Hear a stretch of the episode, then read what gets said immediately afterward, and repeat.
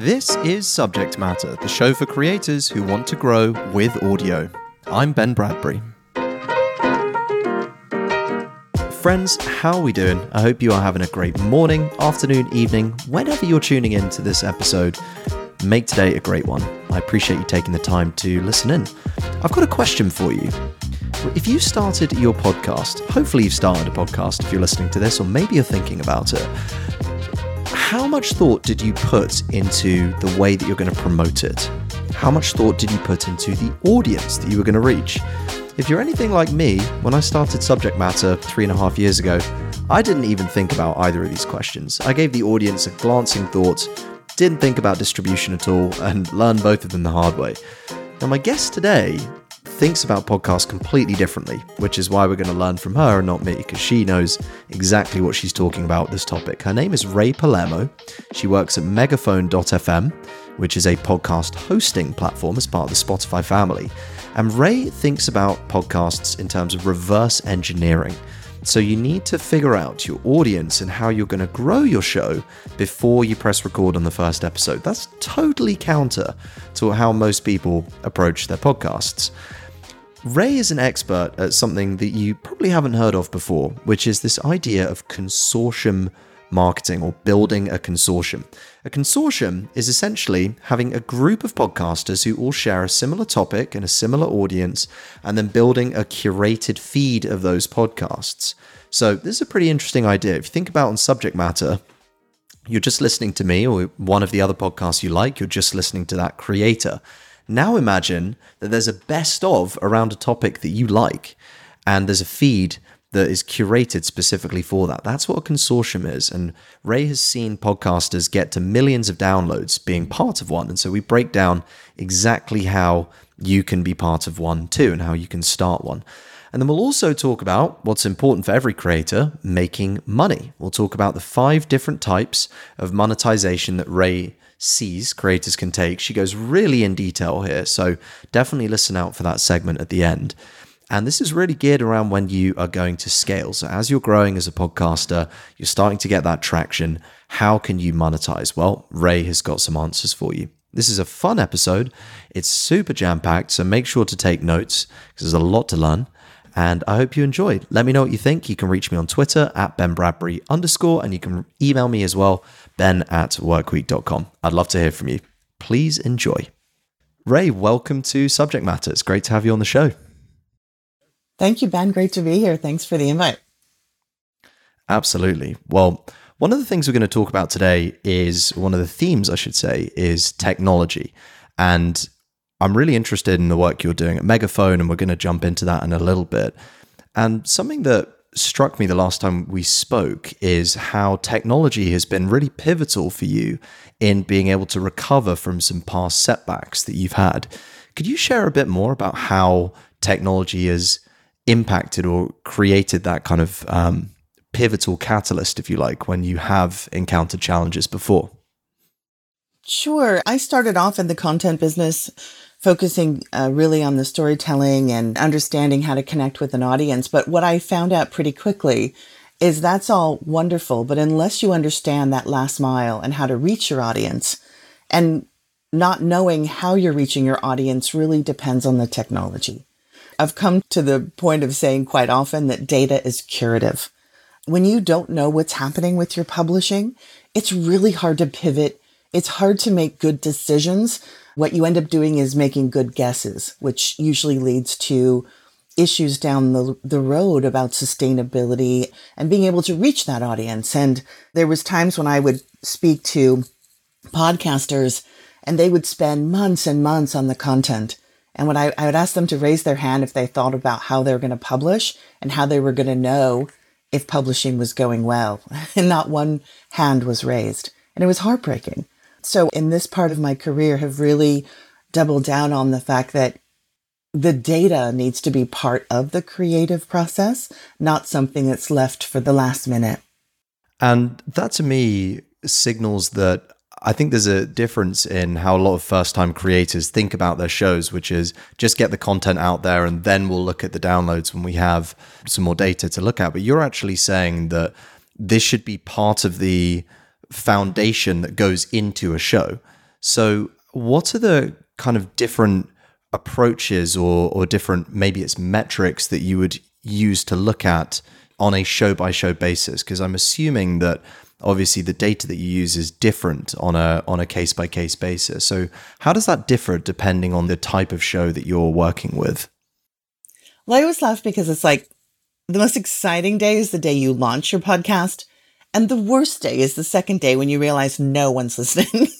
and that's a problem for the vast majority of podcasters. You know, it really is about how, fi- how to find an audience. Um, so it's not just about downloads, but it is about where you're publishing, how you're publishing, cross promotion, and then being able to actually track your success.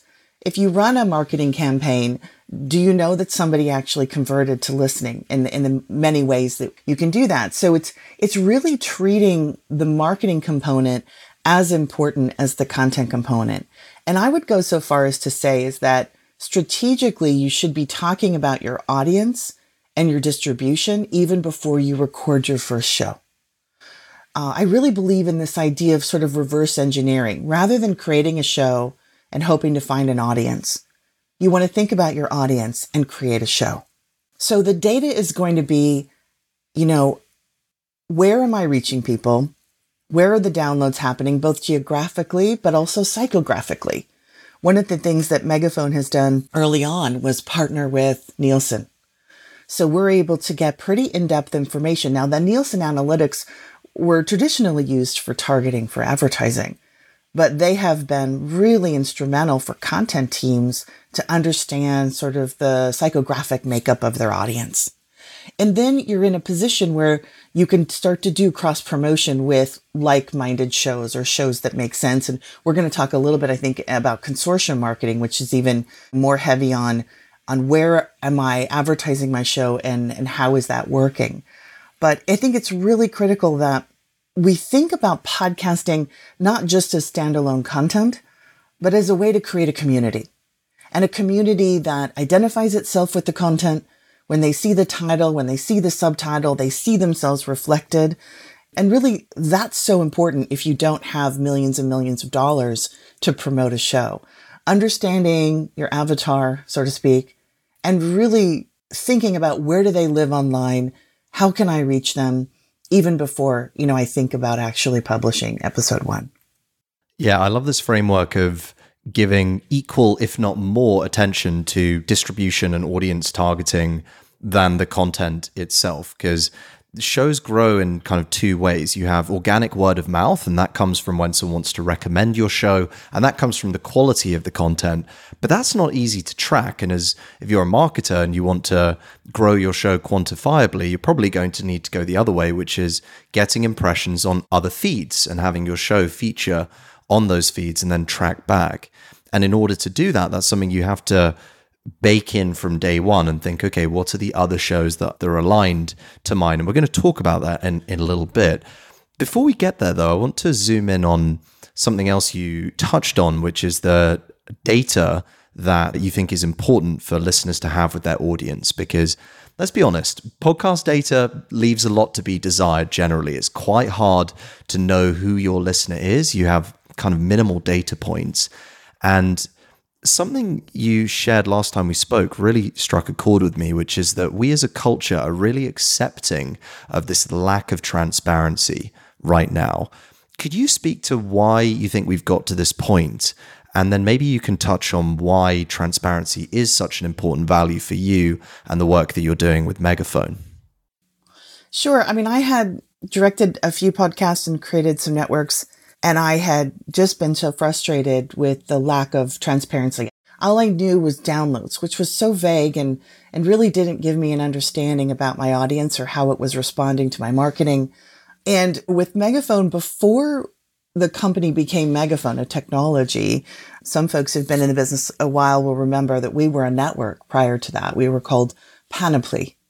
I actually had started with the company when we were still Panoply. And the reason we built Megaphone was because we were frustrated with the lack of transparency in the marketplace for podcast hosting. So really, Megaphone was built out of a series of pain points that we were feeling about not understanding the data, not getting access to the data in a timely fashion, but also being able to co-create with other podcasts. So Panoply was a network of 100 shows that were, some were owned and operated, some were just we were doing sales for, some we were tracking for promotional purposes. So we really were frustrated with the inability, one, to get good data on what's happening with the shows in a timely fashion. And I think that's really important because getting answers is one thing, but getting them in the right timing is really important. When I first saw Megaphone prior to to joining the company, it was a jaw dropping experience. I had no idea it was possible to even understand hour by hour how my podcast was performing across all the different platforms. I also didn't know I could pull a report 24 seven where I could actually see what was happening. If it was two in the morning and I, and I had one of those nights where I needed to understand or I needed to see how episode one was actually performing on Spotify or, or some other platform, I could pull that report. I could take a real narrow view of what was happening, or I could take a more global view of all of my content. And I could access that 24 seven. Most platforms, you could send an email to someone, hope you could hear from them in a couple of days. And then by the time you got the report, quite frankly, you forgot why you pulled it. you know, there was such right. a delay. So I think because Megaphone was initially a content network, it sort of understood the need for the right people to get to the right information at the right time. And now that's just become exponential with monetization. So I think part of it is that we're a new industry in podcasting, right? We're, we're in our infancy and a lot of creators just don't know that we can get this information because it hasn't been displayed. Again, like I said, I'd, you know, been in podcasting for eight years. I thought I'd seen every platform. Megaphone was somewhat of a mystery to me because I hadn't seen it before. And it was like, wow, this is possible, right? So I do think that the host platforms are going to continue to evolve. This just happens to be a platform that, you know, just crossed its 1 billionth download. So there's big partners here demanding a lot of the platform. And so we're going to continue to see more and more of that data becoming available to creators. So, one of the things you shared there that I want to highlight is a problem that I think a lot of new podcasters face is how quickly they can get feedback on their shows. And this is one of the, the problems I see with the RSS feed is you have to upload an episode and then if you want to get feedback or give feedback to your audience on that episode, you have to wait until you then upload again. And it's kind of this clunky technology that has been great for podcasts so far, but it's kind of like what got you to where you are won't get you to where you need to be. And I like what Spotify's doing with Anchor and kind of reinventing the whole the RSS model. But in tandem, you've also got what's interesting with Megaphone is that it's now so much easier to actually get intel from your listeners in real time. So you don't have to speculate for weeks at a time. You can actually, as you say, if you feel like going on that 2 a.m. data binge, which, uh, guilty, by the way, I've definitely been there, you can do that very easily. Um, Many of us have, yeah. yeah. And, and it makes the, I think it creates more of a connection to your listeners as well. So, there's it's definitely something to think about for creators is not just what's the hardware that you're using having a quality microphone but also what's the software that you're using to power your stack. Are you using something that's going to give you those real-time insights into your audience? Yeah and it's important to be able to see what's working because unless you see what's working you can't repeat it and if you can't repeat what's working sustainability is going to be an issue you know, it's not the sexy part of podcasting, but it's so crucial to really understand this business component. Not very few podcasters have a huge budget. I was on a panel with the head of media and digital for OWN, Oprah's network. And I laughed because I usually say, well, unless you're Oprah, you don't have millions of dollars yeah. to, and he to looks market at you like, your podcast. Well, and, well. um, you know, well, I happen to be Oprah, you know. So, it, you know, in, in, that situation, it's a very different kind of discussion, right? you can spend millions of dollars to target and you've got all kinds of technology that you can use on the marketing side. But for most of us on the, in the independent world and even through small networks and folks just getting started in the business, even if you had a lot of money, you don't quite know where to spend it. So the data part of it is not only where are people listening? Because there's so many platforms. We actually capture in Megaphone the time of day the day hmm. of the week and the time of day. Now, now, why would you capture that kind of data? That just seems so strange. What we found out is that if you publish at the same time that your audience is active, your conversion is much higher, sometimes 20, 30% higher. So we capture that data to say, you know, you shouldn't just randomly publish on Tuesday at 11 Eastern time because that's some sort of lore in podcasting. you should really look at the data and see when is my audience most active and publish at that time. So it's, you know, really understanding what content is trending. Where am I getting heard? And more importantly, where am I not getting heard? If my Spotify audience is low, what can I do to boost that? And there's amazing information out there on how to boost your Spotify audience. And um, obviously, those on Megaphone, because we are owned by Spotify, we get some cool insider baseball information on on how to kind of boost your viewability on Spotify. But all of this is available uh, to most folks, but you don't know that you don't need it until you see, oh my gosh, our you know our Spotify audience is really low compared to what it should be. So it's that kind of, of strategic thinking around the content. Because let's face it, the storytelling's not broken for the most part. If you've got a good podcast and you understand your audience, there's really not a problem there. The problem is how is that then reaching the right audience and how are you thinking strategically about how to grow that? But again, you know, if you don't know what's out there, you're just good guesses instead of good business. Yeah, it's like adding a adding a strategic layer to content quality, and I think that links really nicely with this idea of once you've created something quality, how do you then get it out there? So let's dig into your playbook because you are world class at what you call consortium marketing. I think to maybe set the stage here, it would be great if you could tell the story of how you first discovered the power of consortiums and give our listeners a little primer on what they are as well. Well, it was kind of a day I'll never forget. And I tell this story all the time. And I know it's something that you meet someone and they tell you about what they're doing and, and, it just kind of blows your mind. And, and I met this gentleman who was running a network of podcasts focused around horses. And I thought, well, that's interesting. you know, how many horse podcasts does one need?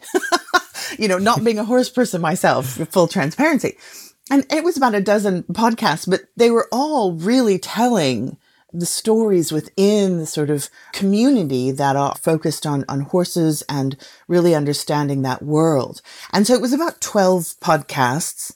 And he disclosed publicly that they had closed over a million dollars that first year. And I was shocked. I'm like, how, how does a 12 podcasts about horses clear a million dollars where most podcasts are struggling just to like, you know, get their expenses paid. And it really opened up my world to this idea of independent consortiums, people who have different parts of the same story talking to the same community coming together and creating an opportunity to cross promote with one another. But more importantly, and again, this was not a huge audience. This was not your top 20% download kind of audience. It was not about scale. It was about targeting. And I know this, we talk a lot about targeting and podcasting, but I do think from a psychographics standpoint, they had found a niche and they were able to tell sort of a rainbow of stories around that niche. And of course, they went to the horse products who were thrilled because this was who they were trying to reach. They were trying to spend money throwing mass information out there and hoping it would connect with the horse community. And here they were able to absolutely nail it. And he was charging CPMs in the three figures right? So you didn't need a huge audience in order to make it sustainable. And that really was a big change. And, and since then, I've continued to watch him and we have a conversation now and again. And I'm, um, so this idea of consortiums really lit me up. And ironically, or, you know, as it would unfold, Megaphone is really built for that kind of consortium marketing because if you remember, Panoply had 100 shows, right? And so our goal with Megaphone creating this platform was how do these shows work together cohesively to do cross promotion? Because we still know that's one of the most powerful ways to grow an audience, right? Is to get your message on like minded podcasts. But it's so difficult to do on a one off, trying to manage and trying, you know, it, it's really, really challenging. So this idea about podcasts coming into Megaphone and working with one another really began to take off. And since then, we've launched the Physicians Network, the Dog Network, you know, fill in the blank. There is, is really a network for everyone. And, and one of the biggest technology parts of consortium marketing is the user-based role log logins. So you have to be able to protect data from podcast to podcast so you need to be able to have podcasts work independently within a platform, but also for a network director to easily be able to then cross promote or better yet, bring in sponsors on the direct side, right? And it just so happened that Megaphone was really set up for that. So we spend a lot of time thinking about permission role based logins, being able to create these little silos within a single account and then when it makes sense for cross promotion and or sponsors, it's very easy then for them to act as a whole, a cohesive whole and lied the opportunity for us to really complement a consortium and give them the tools that they needed without necessarily having them to own each other's IP or have concerns about data control. So, a lot of our listeners are independent podcasters. And if they're listening to this, I can imagine they're thinking, okay, this idea of a consortium sounds great. Bringing together a network of like minded shows that share a common audience, a common community, and we can, I love your phrase, build a rainbow of stories around them and kind of serve that niche from a variety of different angles. So, if you're an independent podcaster, let's go through the process of building a consortium. So, how do you first of all, identify potential fits? And then what does it take to reach out to them? What kind of offer are you looking at, at building? Because something else really interesting that you shared there is that a lot of this isn't sustainable if you're doing it as a one off swap, but what you're alluding to is that this can be a sustainable habit that shows can use to grow consistently over time. So, how do you identify that fit and then reach out to someone with the intent of crafting an offer that's sustainable for both of you? Well, like everything, you always want to think about the audience first, right? You want to think about essentially a consortium around a certain topic is a curated feed it's curating content because if you know if they like this podcast, they're probably going to like this, this, and this, right? Taking the playbook from Amazon. If you like this, then you're really going to like this, this, and this. so when people think about creating a consortium, they do want to think curation. What kinds of podcasts would kind of complement each other without duplicating? And it's really kind of an interesting craft in a way. And it solves discoverability issues as well, because you're saying to someone, Hey, if you've, if you found this podcast, settle in, relax. We found 10 or 12 other podcasts we think you're probably going to resonate with because we understand you as a psychographic, right? We understand how you think and maybe how you play. So that's number one is really being very strategic around the curation of you don't want to have the same show repeated 10 times, right? That's just not going to make sense. The, the good news is there's so much content out there. Creating a well curated podcast network of 10 or 12 shows is really not that difficult because there are such, there's so many great creators out there that are looking for you a lot of creators are fantastic at storytelling, but maybe that business development and monetization is just really not their bag. And so uh, something's going to suffer if they have to focus on both. Where if you come into a, a consortium, and I like that word better than network, because sometimes network you think about IP owning and you and controlling, but really a consortium is really people who are agreeing to come together for the benefit of the whole right? And you're really understanding that they're going after the same psychographic. But the second thing that's so critical is you really have to look at the downloads because it's just as hard to work with someone who's got three downloads than 3 million. mm. So you have to look at you know, sort of the, the nuts and bolts of how many downloads do they have? Because the key with consortium is that you're bringing established audiences together to create a momentum. And so when you do introduce new shows, they're immediately going to get an opportunity to grow quickly because you can introduce them to an established audience. So you do have, and there's so many tools out there now where you can actually see how many downloads do they get roughly. And then strategically looking at not only the curation part of it, but what are the size of the audience that they're bringing? And maybe the goal is to get to half a million downloads or a million downloads across this consortium. And so you have to be strategic on the download side as well. So is this like let's say we've we're the independent creator, we've reached out to a handful of shows and we've got seven shows that have said yes, we're in for this consortium. And now you've got eight shows in your pod. Let's just say it's marketing, for example. A lot of listeners are marketers, they're in that kind of sphere. Is the next step then to create a curated feed, so a new RSS feed or a new wherever you're hosting feed that features episodes or highlights from each of those shows that people go to, and then you'd call it like what whatever branded like the marketing network feed. Is that how, where it would live? Absolutely. In addition to, I mean, first and foremost, everyone wants to keep, you know, creating the content and making sure that they're doing what they need to do and, and continuing with their content for the greater of the whole. But if you do create additional feeds, it's exciting now because Google is sort of waking up and realizing that the more feeds that you have, the bigger footprint you have in a data sense, the better you're going to actually paginate with discoverability. I've talked to some podcasts who, when they came together as a consortium, they actually saw a, a doubling of their audience size without any additional marketing. And we had to kind of scratch our heads and we're like, well, how is that possible? But when they begin to identify as a cohesive whole, there is ways that those podcasts begin to create as a consortium, just the digital footprint now with multiple feeds. And as you're saying, not only a network feed, maybe the best of network feed, or maybe, you know, within that marketing consortium, there's a certain topic where everyone has done an episode on that topic. And maybe there's another feed about just the best shows around that topic. The key is you want to get as many feeds out there as possible because the more data that's out there, the higher you're going to resonate with some of the algorithms for discovery. So it can really be a benefit. Totally.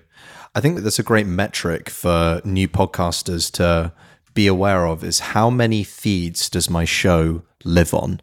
And there's a difference between guest on, where you would do a feed swap, and then live on is where you actually own some of that retail. So let's talk about the ways that this becomes sustainable as well, because what I think is very easy when you think about distribution is to reach out to a podcast and say, "Hey, let's guest on each other's shows," or let's do a let's do a feed swap where I'll feature your episode on my show and my episode on your show, vice versa. But you're talking about something that is sustainable. So, what do you think is the difference between a consortium and a network driven feed swap strategy where you're just you're simply trading retail on each other's RSS feeds? I think it's not going to be a surprise to anyone this takes time. You know, there's really no such thing as an overnight success, right? And it takes time and it takes consistency. So really it's about coming together for better tech, better monetization, better marketing, but it's also a commitment to stay together for a period of time so that you can really take advantage of the data. Because one-offs are great, but as we know, that's really not how people discover or, you know, really commit to a podcast. They hear it over and over again to friends, mention it to them again. you know, it's one of those things that has sort of an organic life as well. And that takes time. Consortiums really need to settle in and make a time commitment, not forever, but at least a year to work together because it does require multiple exposures to an audience in order for them to maybe finally click on subscribe to something else. And there's lots of ways to sort of manage those swaps, so to speak, within a consortium. What we've seen is that the pre-roll and the mid-roll are usually dedicated to monetization, and we can talk, you know, more about that. And then the post-roll is usually something that advertisers are less thrilled about, and it's perfect for cross promotion. And we've actually built an entire layer of Megaphone dedicated to just the promotion.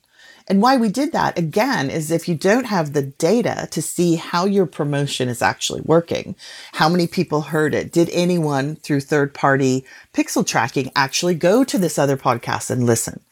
Being really, again, data focused on how your promotions are performing, because even a change in creative or positioning or timing can make a difference in conversion. So it really requires sort of rolling up your sleeves and, and having, again, an understanding of it takes time. It's content based, it's seasonal. And how is it that we continue to sort of build the sustainability over that time? Totally. Yeah. And I love that opportunity as well that you talked about there on post rolls being perfect for cross promotion. Even for new podcasters who are just starting out, I think a great experiment to run is to start using those slots. So if you don't know what they mean, the pre-roll is before your show rolls, the mid-rolls in the middle, and then the post-rolls obviously at the end. Start treating those slots as active promotional opportunities. So you can say, let's say I want to reach out to Rae's podcast. I can start subject matter by saying, Hey, I just want to take a second to tell you about my friend Rae's podcast. She goes all into the difference between analytics and platforms, etc., etc. And then I can send Rae that episode and now it's not just a, hey, do you want to start something together? It's, hey, I've already promoted you to my audience. I love your content. Let's take this to the next level. And so being tactical with the ways that you think about your inventory, even if you're not ready to monetize, is key. Let's close this out by talking about monetization because I think one of the things that's, that's interesting that you touch on with podcasts is that you're right. A lot of podcasters barely struggle to cover expenses with their show. And I think consortiums do open up these other interesting revenue models that creators can potentially be using. So, talk to us a little bit about what these different potential paths of monetization look like for a podcaster. Sure. So, I've identified at this point about five different ways to monetize a podcast. I'm sure there's much more and it's always increasing as, you know, the technology gets better and better. But I think just looking at it straightforward and in, where we are with the industry today, one, there is what we know as the host read, right? It's often referred to as the direct sale. And often podcasters, especially if they're in a certain niche, will have the wherewithal to go after a certain product that fits. Now, you wouldn't necessarily maybe go after the Fortune 500 because they have a whole other way of buying, which we'll talk about in a second. But there might be sort of be- below the fold kind of brands that fit well with your audience that are not getting pitched from agencies that you can reach out to and say, you know, I've got this captive audience. I think they fit your psychographic for your brand. Let's make a deal. And Megaphone has a campaign management platform that anyone can learn within, you know, 30 minutes so that's one thing. It's just being able to really think about where the brands, again, remember we talked about ideally you've thought about this. You've thought about the lifestyle of your audience. You've thought about potential brands that might be interested. So that's number one. Number two is there is amazing agencies now that really focus on the direct sale host read. And we work with all of them. And that's kind of one of the advantages of Megaphone is that you can work with multiple agencies. You can work with a single one. And if they don't work out, you can easily pivot to another agency. But these direct sales agencies can be really helpful in sort of another level of being able to get your host read direct campaign. Now they usually take about 30% of what they bring in, which is an incredible deal, frankly, because if anyone's ever run a direct sale campaign, it takes some time and effort. And it's certainly something that if you can find an agency that'll work with you, and some of them will work with you with as little as 10,000 downloads a month. So there are more and more of these agencies cropping up that are kind of boutiquey. They sort of focus on certain areas and we love working with all of them and helping our podcasts connect with them. Every day I'm sort of connecting dots with podcasters and agencies who I think they could work well together. And then they use Megaphone as the way that they communicate those campaigns. The third one is what we know about dynamic ad insertion, DAI, which is, you know, becoming more and more the standard of podcast platforms. We know that there's always open inventory in any episode. What I mean by that is if you have two pre-roll, two mids and a post, these little insertion points where you're able to move content in and out of an episode, there's always open inventory. And Megaphone had created the Megaphone targeted marketplace. And then when we were bought by Spotify in December of 2020, it exploded into what's now known as the Spotify Audience Network. And what it does essentially is when there's an open piece of inventory, it looks at the 300 sellers around the globe that we have here at Spotify, and it looks at campaigns that they've set up to see if it would match the demographic profile.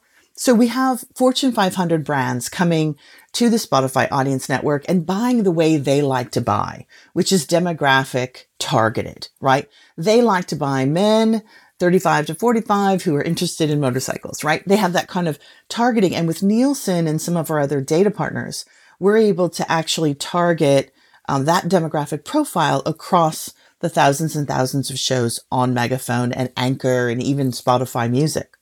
So we've been able to bring in this incremental revenue. Now, some podcasters get kind of like what kinds of brands are going to be there and what kind of creative is there. They get a bit anxious about what might show up, understandably. But what this private marketplace has done, the Spotify Audience Network, is given podcasters control over two things. One, the ability for them to block any products or services in a sub subcategory a uh, level so that they can rest assured that that particular brand is not going to be consistently represented on uh, on their podcast. So there is controls. And secondly, the creative what we don't want is a bunch of television or radio ads suddenly popping into what is a podcast creative and maybe upsetting, you know, the feeling and the intimacy of the experience. So what we've done, you know, with our studios team is we create all of those messages and they're very native sounding. They're very podcast friendly, if you will. And so they don't feel disruptive. They feel like, oh, this almost could be coming from the podcast itself. So we give podcasters control where they usually can get a little bit uncomfortable about a third party ad that they can't really know what it is and exactly what's being said. And we've been hugely successful at bringing in millions and millions of dollars for podcasters from these Fortune 500s that wouldn't necessarily know what to do with a single podcast buy, right? It's not their world. So that's the third, this sort of private marketplace. Fourth, there are things a bit more technical like DSPs um, more programmatic is a word, a word that is often flown about where you're able to pop into another marketplace, some less controls, some lower CPMs. I mean, the thing about the Spotify audience network because of the targeting is our CPMs are quite high. And so there's plenty to go around, so to speak, when we're able to make those kind of deals. A DSP, it's like another way. And we use different technology on Megaphone to be able to access some of those third party DSPs. But again, you're kind of getting to the point now where is this really incremental dollars worth it? Because you have less control and lower CPMs, but it's available. It's absolutely something that is possible. And then finally, subscription, which I think is really a fantastic way to bring in additional revenue. I know it's something that some folks have experimented with. We watched the most successful subscription program out there, which is Slate Plus. And we really looked at how they did it and what they did it. And it was really eye opening to see that a well programmed and well executed subscription program can actually be a nice piece of revenue for podcasters. We actually ingested supporting cast, that whole infrastructure into Megaphone as a subscription solution for our podcasters who want those private feeds, those ad free feeds. And, and we've seen a real exciting proliferation of additional revenue for subscriptions. And now the other benefit is that those shows do can show up on other platforms, which is fabulous because what you don't want is a subscription where you know, your VIPs have to search for a special player or a special website to be able to listen to it. You want them to be able to get that feed on whatever their whatever popular podcasting app they like. And, and we've built a system that allows you to do that. So again, your own direct sales, working with a direct sales agency, you know, engaging a private marketplace like the Spotify audience network, looking at potential third party DSPs, and then finally subscription. So that's a lot, right? it is for sure. You've got options as a creator. There's no one bucket to to fit into. And I think the nice thing there is depending on what your strengths are, depends on how you can play things. So if you really are a craftsman or a craftswoman creating this really high high value content, you can put that behind a paywall. If you're doing a daily show that has a lot of open inventory, then perhaps a marketplace to maximize that is a better fit for you. Or if you're really focused on creating this intimate connection with your listeners, maybe the host read ad is a good fit as well. So there's a lot of different paths that creators can take. Rae, let's round out today with a lightning round. So I'm going to share four questions, and you've just got to say the first thing that comes into your head. You ready? Ready. What's one piece of software or hardware that you can't live without? that's a bit of a, that's a bit of an easy one, right? I would say have a, a, comprehensive platform that you are able to get good information on for your distribution. Great answer. That was um, a bit of a softball. that was a doozy. Um, what's your favorite podcast that you're listening to right now? Okay, so I am a dedicated armchair, which means for those who don't listen to it, um, I'm a big fan of Armchair Expert with Dax Shepard. So yeah, that's sort of my that's sort of my go-to weekly. I don't miss an episode. It's quite fun. Nice. Well, speaking of fun, next question. What's the most fun that you have when you work? You know, I had this experience not too long ago where we had a, an independent podcaster who really hit an audience beautifully and started to accelerate their audience. And they got to the point where, and they hadn't really anticipated this, so they got to the point where they were doing a million downloads a month, which is just amazing. And we were actually able to get them a substantial amount of income per month where this really became something that they could live on. And I know that that's sort of the, the Cinderella story. It doesn't always happen. But when it does happen and we get to be a part of it, it's so much fun. It's so much fun. And I remember, you know, the call with this particular creator and I told him how much he was probably going to make on the Spotify Audience Network every month. And I could tell he just had to mute because he had to yell to his wife oh. that um, that this little podcast endeavor was going to change their experience. So that's so fun. That doesn't happen every day, but when it does, it's thrilling. Oh, that's beautiful. And finally, what's one piece of advice that you would give to someone starting out a new podcast right now? Kind of what we talked about earlier is that think about who your community is. Think about who it is you're trying to reach and if you can, for what purpose. I think there's just too much content out there now to not be really careful about what it is that you're trying to create and then build the content based on how you can reach that audience. Again, kind of the reverse engineering that we've talked about before. At the end of the day, podcast is a beautiful tool to grow an audience and it's a beautiful tool to build a community. And so you want to be thinking about that from day one and not just like, I've got a good idea. I'm just going to do a podcast and hope that it works out. Hope that I find my audience. I think those days are over. And it can be quite disappointing if you haven't really thought that through. I love that. The reverse engineer is uh, idea is a powerful one to end on for today. Rae, this has been so much fun. Where can people keep up with you and follow you online if they want to keep up with your ideas? So I think the best thing is to, you know, to head over to the website megaphone.fm and there's places where you can get a hold of us and ask questions and, you know, we welcome that inquiry. Megaphone obviously, you know, is not for the single podcast that's not anticipating any kind of, of big numbers. That's our friends at Anchor. That is a fantastic platform. So I do encourage people to check out anchor.fm.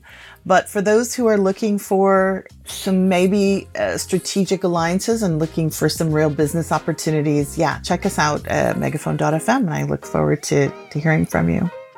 Fantastic. Thanks, Rae. Thank you so much. This was a pleasure, Ben. Take care. Thanks for tuning in. I'd love to hear what you thought of the episode and any ideas you've got for future content. You can email me directly at ben at workweek.com. To keep up to date with the very latest content, make sure to subscribe on Apple, Spotify, Google, or wherever you get your podcasts. And if you enjoyed this episode, why not share it with a friend who might find it useful? I'll see you next time.